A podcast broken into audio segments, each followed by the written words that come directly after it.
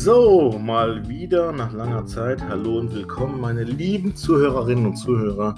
Mal wieder ein kleiner Podcast, weil ich es ja schon so lange vergessen habe. Was gibt es Neues? Es gibt viele Sachen, viele neue Sachen, viele Verhaftungen. Momentan sind die Landeskriminalämter wirklich ganz, ganz aktiv dabei, Leute hochzunehmen, zu verhaften und zu ermitteln. Und ähm, es scheint mir fast so, als ob da irgendwo ein ministerieller Geldregen irgendwo niedergesegnet ist, dass eben wirklich mehr Leute eingestellt worden sind, dass mehr gearbeitet werden kann, dass mehr verhaftet werden kann, dass mehr eingesperrt werden kann, mehr observiert werden kann, etc. pp. Was gibt es Interessantes, was wir in der Vergangenheit alles noch gelernt haben? Handyüberwachung, ein Thema, worauf ich immer wieder angesprochen werde, Handyüberwachung. Natürlich werden Handys abgehört. Das sind diese sogenannten TKÜs, diese Telekommunikationsüberwachungen. Ein jeder weiß das. Das war damals schon ähm, ja, in den Kriegen so gewesen. Ihr kennt die Schilder, Feind hört mit. Das ist in der Regel heute immer noch so. Der Feind, in Anführungszeichen der Feind, die Staatsanwaltschaft, die Polizei hört wirklich sehr, sehr häufig mit und gerade in Delikten, wo es eben um Drogen geht, die bösen Drogen, da wird sehr, sehr viel mitgehört. Und eine Sache, die hatten wir jetzt am, an einem Landgericht in der Bundesrepublik rausgearbeitet. Da ging es auch um diese Telefonüberwachung und gemeinhin geht man ja davon aus, ähm, der A ruft den B an und das Telefonat wird dann entsprechend mitgeschnitten. Das weiß man, das ist mittlerweile wohl überall bekannt. Und mitnichten, das ist nicht ähm, allein so dass ich nur dann abgehört werden kann, wenn ich eben eine Leitung habe. Das heißt, A ruft B an und die Leitung steht und man wird abgehört. Nein. Wir hatten in dem Verfahren rausgearbeitet, das habe ich vorher nicht gewusst, der Richter hat es auch nicht gewusst, der Staatsanwalt auch nicht, dass wenn A B anruft, wir stellen uns vor, A hat sein Handy vor sich liegen, auf dem Schreibtisch, auf dem Tisch und ruft, will B anrufen. Das heißt, A tippt die Nummer ein. 1, 2, 3, 4, 5. Und dann drückt er auf die grüne Wähltaste und es macht tut, tut, tut. In der Zeit, bis die Verbindung steht, also B dran geht, also in der Zeit dieses tut, tut, tut, wird abgehört, kann abgehört werden. Zwar nicht die Verbindung zu dem angerufenen B, sondern das, was A in dem Raum ist, in dem er was erzählt. Das heißt, A sitzt am Schreibtisch und spricht bla bla bla bla, dann ist das, was gesagt wird, wird schon über das Mikrofon vor Zustandekommen dieser Telefonverbindung entsprechend als Innenraumaufzeichnung entsprechend übertragen. Und daraus kann die Polizei natürlich auch Rückschlüsse ziehen, wer sagt wann wem was oder schlimmstenfalls wer ist am Telefon vorsichtig und sagt nichts und sagt aber vorher, ah, gleich ist Nummer C dran oder B dran und dem muss ich noch sagen, du musst das und das machen. Dann sind das Gespräche, die werden auch schon aufgezeichnet. Das heißt, das Mikrofon eures Handys zeichnet das gesprochene Wort ohne Zustandekommen einer Telefonleitung schon auf. Und das können die Ermittlungsbehörden entsprechend natürlich benutzen. Das ist eine ganz interessante Geschichte. Ähm, gleichwohl für viele Leute gefährlich, aber meine Mandanten machen ja nichts Schlimmes und Daher einfach nur aus Interesse diese Mitteilung, was kann die Polizei, was kann der Staat, was ich nicht kann. Und das ist eben eine Geschichte, was der Staat entsprechend kann. Und man darf darüber natürlich auch berichten, weil das ja öffentliche Verhandlungen sind, in denen das entsprechend ausgearbeitet wird.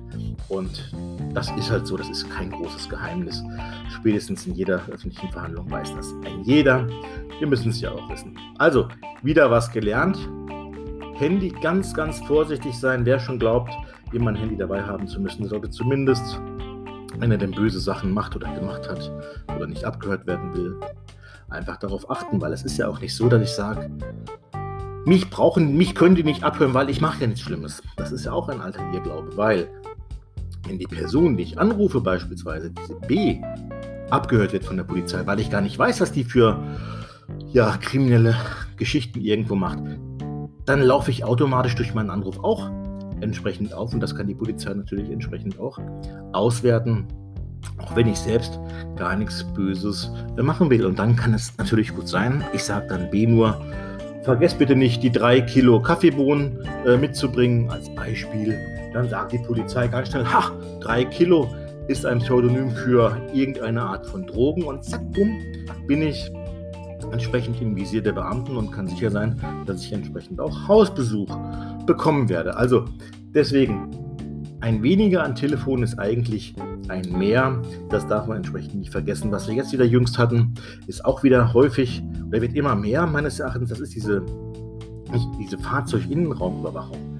Viele glauben ja, komm, wir gehen ins Auto, da kann uns keiner zuhören. Das ist Quatsch. Die Polizei hat die Möglichkeit, im Auto Wanzen zu verstecken. Das geht über, keine Ahnung, irgendwelche Module, die irgendwo angesteckt werden. Ich weiß es nicht genau. Auf jeden Fall besteht die Möglichkeit, dieses Innenraumüberwachung relativ einfach wohl zu installieren. Das sind dann oft Geschichten, wo die Polizei äh, mal eine Zufallskontrolle macht am Auto und man hat das Auto mal zwei Sekunden nicht äh, im Auge. In der Zeit kann die Polizei was einbauen und sagt dann, ja, wir haben nichts gefunden, Sie können weiterfahren. Und dann werden solche Sachen schnell entsprechend reingespielt und die Leute werden dann im Innenraum, was im Fahrzeug gesagt wird, überwacht. Auch wieder eine große Falle, die ich jetzt wieder ähm, entsprechend bei Gericht hatte, wo keiner dran gedacht hatte, dass im Auto überwacht werden kann. Zu Hause natürlich auch. Es hängt immer vom Delikt an. Das heißt also, wenn jemand ähm, einen Schneebesen irgendwo in einem Supermarkt geklaut hat, dann sicherlich nicht. Dann wird das keinen Staatsanwalt interessieren. Aber wenn es eben um Bandenkriminalität oder auch gerade um Drogengeschäfte geht, ist sowas eigentlich mittlerweile Usus oder sollte doch zumindest immer im Auge behalten werden. Das ist jetzt kein Rat an die bösen Leute, darauf zu achten, das nicht zu machen. Mein Rat an die bösen Leute ist immer, begeht keine Straftaten, bleibt sauber, bleibt anständig und begeht einfach keine Straftaten, dann passiert das entsprechend auch Das ist mein Appell, aber er verpufft leider sehr, sehr häufig.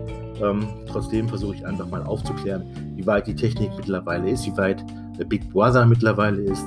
Und so ist es ja auch schön, dass Facebook und WhatsApp immer weniger genutzt wird, weil das war einfach furchtbar anstrengend, wenn ich sehe, dass dann Leute über deren Profilbilder bei WhatsApp oder bei Facebook von Leuten identifiziert werden und kriegen dann die Probleme in den Hals.